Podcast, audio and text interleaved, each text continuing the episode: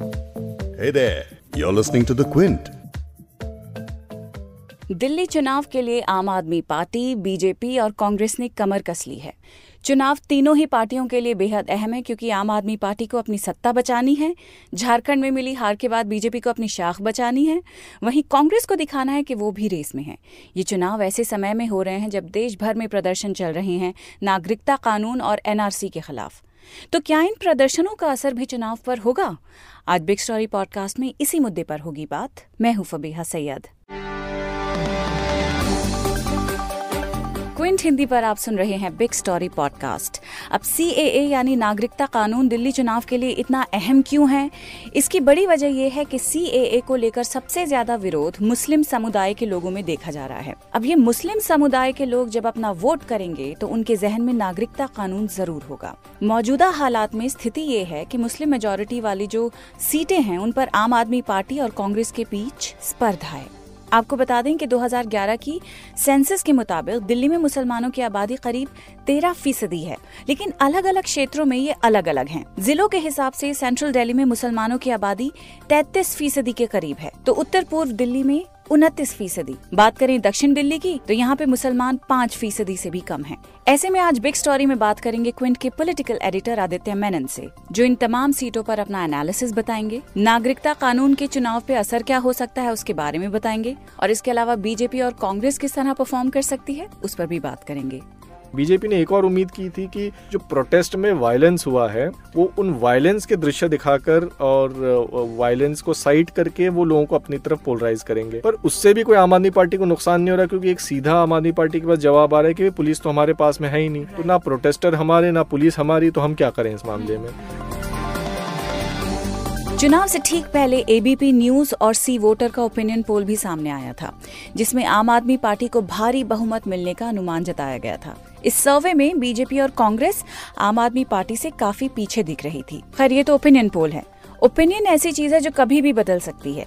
CAA भी एक ऐसा ही मुद्दा है जिसे खासकर मुस्लिम वोटर्स का नज़रिया बदल सकता है। अब ध्यान देने वाली बात यह है कि नागरिकता संशोधन कानून के विरोध में कांग्रेस की अगुवाई वाली बैठक में विपक्ष के जो नेता नदारद रहे, उनमें अरविंद केजरीवाल अहम थे।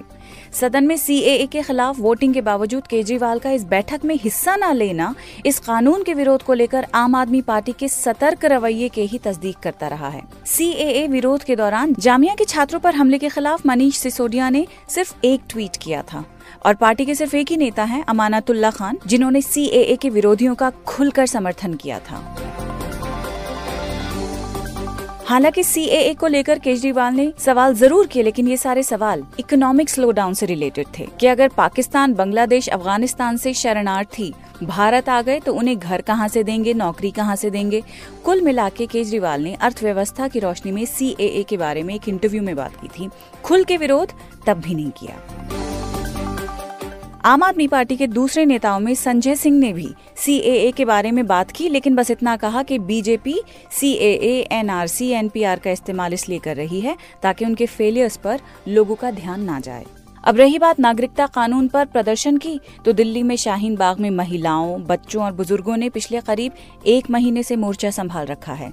मटिया महल के जामा मस्जिद इलाके में भी करीब रोज़ाना ही प्रदर्शन हो रहे हैं। कई इलाके और हैं जहाँ प्रदर्शनों की धार अब तक कमज़ोर नहीं हुई है। आपको बता देते हैं कि दिल्ली विधानसभा की 70 में से 10 सीटें ऐसी हैं जहाँ मुस्लिम पॉपुलेशन ज़्यादा है।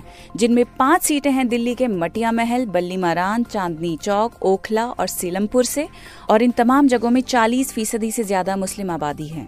अब इन इलाकों में सीएए प्रदर्शन का क्या असर है और इसका चुनाव पर किस तरह इम्पैक्ट होगा? इसी पर हम बात करेंगे द क्विंट के पॉलिटिकल एडिटर आदित्य मेनन से। आदित्य, वक्त देने के लिए बहुत बहुत शुक्रिया। पहला सवाल आपसे यही है, छूटते ही जो जहन में आता है, केजरीवाल ने और जो आप सरकार है, उसने जो लो प्रोफ़ाइल बनाए रखी है पूरे मुद्दे पर तो इसका दिल्ली इलेक्शन पे क्या असर पड़ सकता है? शुक्रिया फबेहा केजरीवाल का कहा जा रहा है कि एक स्ट्रेटेजिक साइलेंस इसे मान सकते हैं हम। अब देखें, पिछला जो लोकसभा इलेक्शन था, इसमें तकरीबन छप्पन फ़ीसदी वोट बीजेपी को पड़े थे। तो अगर किसी को भी दिल्ली जीतना है, इस वोट का एक बहुत बड़ा हिस्सा अपनी तरफ़ खींचना पड़ेगा। तो केजरीवाल मेरा ख्याल है इसी फिराक में है। हम्म। अब ये जो वोटर हैं जो बीजेपी के आम आदमी केजरीवाल को वोट दे सकते हैं वो शायद उनका कोई पार्टी या किसी आइडियोलॉजी से लगाव ना हो हम्म। लेकिन अगर कोई भी बहुत ही क्लियर एंटी मोदी स्टैंड ले ले या फिर कोई बहुत clear anti C A stand ले ले या फिर प्रोटेस्टरों के साथ शामिल हो जाए तो शायद ये वोटर एलियनेट हो जाएँगे हम्म। ज़ाहिर है इस वोट बैंक को लुभाने के लिए केजरीवाल ने ये एक स्ट्रेटेजिक साइलेंस का आ, का एक एक रवैया रखा है। आ, एक अजीब बात यह है कि उन्होंने क्रिटिसाइज तो किया है सी को लेकिन उन्होंने क्रिटिसिज्म एक अलग ज़बान में किया। उन्होंने कम्युनलिज्म सेकुलरिज्म या कॉन्स्टिट्यूशन की ज़बान का इस्तेमाल नहीं किया। इन्होंने कहा कि ये एक इकोनॉमिक बर्डन है हम्म। कि आप नौकरियाँ कैसे देंगे? घर कैसे देंगे? जी और आप यानी जब इतने और मसले हैं इस देश में जब इतने जब इकोनॉमी पे फोकस होना चाहिए आपने ये नया आ, मसला क्यों शुरू किया? हम्म। तो केजरीवाल का इस लाइन में क्रिटिसिज्म चल रहा है। इस कंस्टिट्युएंसी को बिल्कुल भी एलिनेट नहीं होना देना चाह रहे हैं। और ये भी कहा जा रहा है कि जो वोटर्स हैं वो चाहते हैं कि मोदी पीएम रहें लेकिन केजरीवाल सीएम रहें। तो एंटी बीजेपी वोटर्स से ही फ़ायदा होगा आपको ये भी नहीं कह सकते दिल्ली के अंदर। ये बिल्कुल यही बात है और ये दिल्ली का एक पुराना ये इतिहास रहा है कि उन्होंने अट्ठानवे के लोकसभा चुनाव में अटल बिहारी वाजपेयी के नाम पर बीजेपी को वोट दे दिया। तो उसी साल में हुए विधानसभा चुनाव में उन्होंने शीला दीक्षित को और कांग्रेस को वोट दे दिया। अगले साल जब लोकसभा चुनाव हुए तो फिर से वाजपेयी जी को वोट दे दिया। हम्म। अब 2014 में इन्होंने मोदी की लहर में सातों सीटें मोदी को दे दी। हम्म। और अगले साल जब विधानसभा के चुनाव हुए हम्म। तो सत्तर में से सड़सठ सीटें केजरीवाल को दे दी। तो ये मेरा ख्याल है ये वोटर वैसे हैं जो एक चेहरे को देखकर वोट देते हैं। तो यही वो तबका है जो केजरीवाल को दिल्ली में वोट देना चाह रहे हैं क्योंकि वो केजरीवाल को एक दिल्ली सेंट्रिक नेता के तौर पे देखते हैं कि दिल्ली का की अगर देख रेख कर, करनी है तो ये दिल्ली दिल्ली सेंट्रिक पार्टी और दिल्ली सेंट्रिक नेता हमारे लिए सबसे बेहतर बैठोगा। ये इस तबके का मानना है। जब आप आई थी, जब केजरीवाल ने 2012 में पूरा मूवमेंट स्टार्ट किया था तो उसे देख के लग नहीं रहा था कि इट्स कदर स्ट्रॉन्ग प्लेयर ये उतरेंगे। यहाँ तक कि जो सत्तर में से दस सीटें हैं, जहाँ पे मुस्लिम आबादी ज़्यादा है, इनको सीट वाइज किस तरह से देख सकते हैं कि आपको बेनिफिट होगा इनसे या नहीं होगा? फबिया, जो मुस्लिम वोटरों का केस है, वो थोड़ा इस इलेक्शन में कॉम्प्लिकेटेड हो जाता है सी की वजह से। चूँकि सी ए डायरेक्टली मुस्लिम्स पर असर करता है और एक एक काफ़ी ज़्यादा सी ए और एन आर सी को लेकर डर है मुस्लिम कम्युनिटी में। ज़्यादातर जो प्रोटेस्ट भी हम देख रहे हैं दिल्ली में, वो भी मुस्लिम मेजॉरिटी इलाकों में हो रहे हैं। जैसे आपका शाहीन बाग में खुरेजी में या फिर जामिया नगर में या सीलमपुर में जाफराबाद में मुस्तफ़ाबाद में जाम मस्जिद में तो ये तमाम जो हैं ये ये मुस्लिम मेजॉरिटी इलाके हैं। तो सबसे बड़ी सीट तो ओखला है। जो। शाहीन बाग जिसमें आता है जामिया मिलिया इस्लामिया जिसमें आता है। ओखला में आम आदमी पार्टी ने अमानतुल्ला खान जो उनके सबसे आ, क्या कहते हैं जो सबसे प्रोमिनेंट मुस्लिम आगे से आगे रहे हैं वो हाँ और ये प्रोटेस्ट में आगे रहे हैं जो प्रोटेस्टर यानी अरेस्ट भी हुए उनको भी छुड़वाने की कोशिश करी है। तो जो केजरीवाल की खामोशी है उसको अमानतुल्ला ने अपने प्रोएक्टिवनेस से थोड़ा बहुत उसकी उसके उस चीज़ को मेकअप करने की कोशिश हम्म, की है। हम्म। तो अमानतुल्ला खान के, के सामने वहाँ कांग्रेस के शायद आसिफ मोहम्मद खान हो सकते हैं।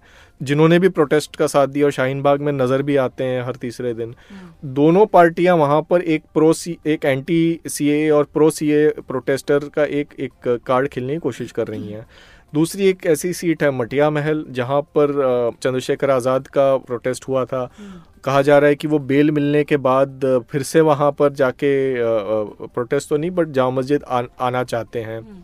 वहाँ पर आम आदमी पार्टी ने जो एक पाँच बार एमएलए रह चुके वहाँ के दिग, दिग्गज नेता शोएब इकबाल उन्हें अपनी तरफ़ खींच लिया है। ये जनता दल के एमएलए होते थे और बीच में कांग्रेस में शामिल हुए लेकिन 2015 में इनकी हार हुई आम आदमी पार्टी के वेव में, लेकिन अब वो खुद आम आदमी पार्टी में शामिल हो गए हैं। सी ए प्रोटेस्टर्स का उन्होंने भी कुछ हद तक साथ दिया अमानतुल्ला और आसिफ मोहम्मद खान जितना नहीं, पर कुछ हद तक दिया तो है। अब इनके सामने कांग्रेस किन्हें उतारती है? और वो उनके कैंडिडेट के भी कहा जा रहा है कि एक एंटी सी और प्रो प्रोटेस्टर छवि होने होने की अटकलें लगाई जा रही हैं। हम्म। तो एक मटिया महल सीट हो गई फिर आपकी सीलमपुर सीट हुई जहाँ पर आम आदमी पार्टी ने अपना कैंडिडेट बदल दिया है जो वहाँ के विधायक थे हाजी इशराक उन, उन्होंने कुछ ज़्यादा प्रोटेस्ट को लेकर काम किया नहीं हम्म। तो उनको हटाकर अब्दुल रहमान जो मेरे ख्याल है निगम पार्षद है वहाँ पर हम्म। उन्हें टिकट दिया है और अब्दुलरहमान के ऊपर तो बीजेपी ने ये इल्ज़ाम लगाया भी है कि प्रोटेस्टरों को पूरी तरह से अब्दुलरहमान ने प्रमोट किया है वहाँ पर। तो वो सीट में भी एक एक प्रोटेस्ट का कार्ड आम आदमी पार्टी खेल रही है कांग्रेस भी खेल रही है उनके दिग्गज नेता चौधरी मतीन अहमद की वहाँ लड़ने से लड़ने की संभावना है। एक और इंटरेस्टिंग सीट है मुस्तफ़ाबाद जो उन सीटों में गिनी चुनी सीटों में से है जो बीजेपी पिछली बार जीती थी और वो इस वजह से जीती थी क्योंकि Muslim vote anti BJP vote जो है वो आम आदमी पार्टी और कांग्रेस में स्प्लिट हो गया था हम्म। तो मुस्फाबाद में आम आदमी पार्टी ने भी अब मुस्लिम कैंडिडेट खड़े किया खड़ा किया है और कांग्रेस के वहाँ जो नेता हैं सबसे बड़े हसन अहमद इन्होंने काफ़ी प्रोटेस्टर्स को छुड़ाने के लिए पुलिस पर दबाव डाला था खासकर जो कि मुस्तफ़ाबाद एरिया से आते हैं। तो एक हसन अहमद का वहाँ गुडविल है कहा जा रहा है या तो वो खुद लड़ेंगे या उनके कोई सपोर्टर लड़ेंगे। हम्म।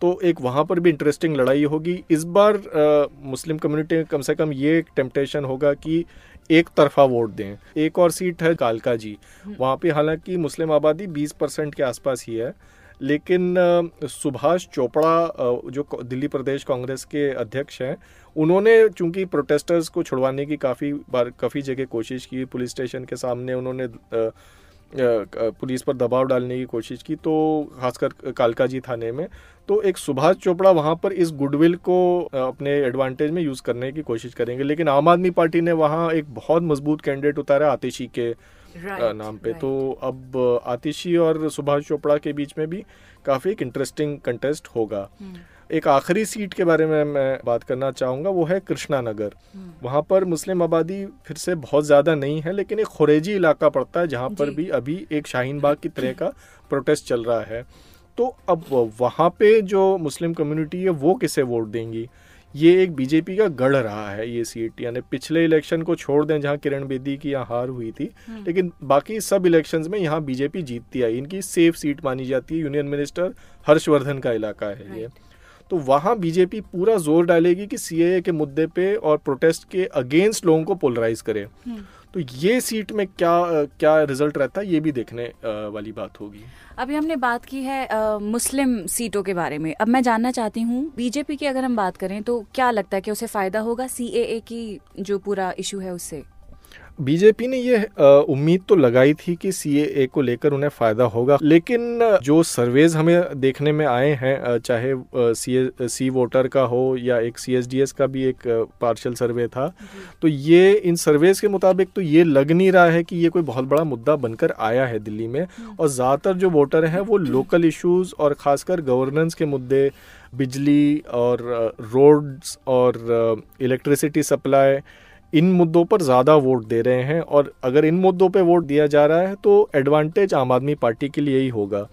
तो सी ए बहुत, कोई बहुत बड़ा मुद्दा शायद नहीं बन रहा है इस इलेक्शन में बीजेपी ने एक और उम्मीद की थी कि जो प्रोटेस्ट में वायलेंस हुआ है, वो उन वायलेंस के दृश्य दिखाकर और वायलेंस को साइड करके वो लोगों को अपनी तरफ़ पोलराइज करेंगे पर उससे भी कोई आम आदमी पार्टी को नुकसान नहीं हो रहा क्योंकि एक सीधा आम आदमी पार्टी के पास जवाब आ रहा है कि पुलिस तो हमारे पास में है ही नहीं। Right. तो ना प्रोटेस्टर हमारे ना पुलिस हमारी तो हम क्या करें इस मामले हम्म, में? हम्म। तो ये भी कुछ केस बन नहीं रहा है बीजेपी के फेवर में। लेकिन जब हम इलेक्शंस की बात करते हैं स्पेशली विधानसभा के जो इलेक्शन होते हैं कहा जाता है लोकल इशूज पे लड़े जाते हैं तो केजरीवाल के सामने मतलब बहुत बड़ा टेस्ट है केजरीवाल के लिए कि लोकल इशूज को वो किस तरह से रेलिवेंट बना सकते हैं गुड गवर्नेंस के मॉडल के ऊपर। एब्सोल्युटली बिल्कुल सही कह रहे हैं आप फबेहा ये एक चैलेंज है और एक तरह से आई मीन नॉट अगर पार्टिसान नहीं साउंड करें, पर एक तरह से अच्छा है अगर कोई पार्टी सिर्फ़ गवर्नेंस के मुद्दों पर इलेक्शन लड़ रही है, कि अगर वो एजुकेशन को एक नेशनल इशू बनाना चाहती है या हेल्थ को एक नेशनल इशू बनाना चाहती है तो ये एक एक बहुत ही क्रेडिटेबल बात है लेकिन दूसरी बात ये कि और ऑप्शन क्या है क्योंकि लॉ एंड ऑर्डर इनके पास है नहीं लैंड right. इनके पास है नहीं तो अगर इलेक्शन लड़ेंगे तो इन्हीं मुद्दों पे लड़ेंगे परफॉर्मेंस इनकी जज होगी तो इन्हीं मुद्दों पे जज होगी बीजेपी hmm. ने एमसीडी चुनाव भी ये क्या नाम है सर्जिकल स्ट्राइक के नाम पर लड़ा था हाँ. तो हर जगह नेशनलिज्म का मुद्दा लाने की कोशिश की तो जा रही है लेकिन जिस तरह हमने हरियाणा में देखा और महाराष्ट्र में देखा और झारखंड में देखा कि ये तमाम मुद्दों के बावजूद राम मंदिर वर्डिट के बावजूद कोई फ़ायदा हुआ नहीं इन्हें। बीजेपी के बाद अब कांग्रेस की भी बात करेंगे क्योंकि सर्वे के हिसाब से कांग्रेस भी थोड़ा बेहतर परफॉर्म कर रही है पिछली बारी के मुकाबले। कांग्रेस के लिए मेरे ख्याल है सबसे बेस्ट ऑप्शन ये होगा कि ये सीट बाय सीट की लड़ाई लड़ें। अलग अलग सीटों पर अगर ये मज़बूत उम्मीदवार खड़े करें, जैसे अगर केजरीवाल इलेक्शन को स्टेट सेंट्रिक करना चाह रहे हैं, कांग्रेस इलेक्शन को सीट सेंट्रिक करें तो शायद उनका फ़ायदा होगा। लेकिन ज़ाहिर मुस्लिम सीटों में कांग्रेस अच्छी खासी फाइट में है। तो वहाँ पर कांग्रेस को फ़ायदा होने का चांस है। जो एक तरफा वोट केजरीवाल को 2015 में मिला था, कांग्रेस उम्मीद कर सकती है कि वहाँ पर इस बार ऐसा ना हो। खासकर कि जब लोकसभा चुनाव में ज़्यादातर मुस्लिम इलाकों में देखा गया कि दो तिहाई वोट कांग्रेस को पड़े हैं, आम आदमी पार्टी को नहीं पड़े हैं। इन सीटों में तो कांग्रेस को फ़ायदा हो सकता है। फिर अगर वो सुभाष चोपड़ा अजय माकन हम्म। देवेंद्र यादव जैसे प्रोमिनेंट उम्मीदवारों को उतार दें जिनकी अपने इलाकों में पकड़ है तो उन सीटों में कांग्रेस जीत सकती है। लेकिन पूरे स्टेट में बहुत ज़्यादा फ़ायदा होना कांग्रेस को इस वक्त मुश्किल लग रहा है। सर्वे के हिसाब से केजरीवाल मेजोरिटी के साथ एक बार फिर दिल्ली के चीफ मिनिस्टर बन सकते हैं। लेकिन गुड गवर्नेंस की बुनियाद पर क्या वाकई दिल्ली आपको चुनेगा। अब ये एक अलग पॉडकास्ट का विषय है, जिस पर हम ज़रूर बात करेंगे। फ़िलहाल हमसे बात करने के लिए बहुत बहुत शुक्रिया, आदित्य। बहुत शुक्रिया।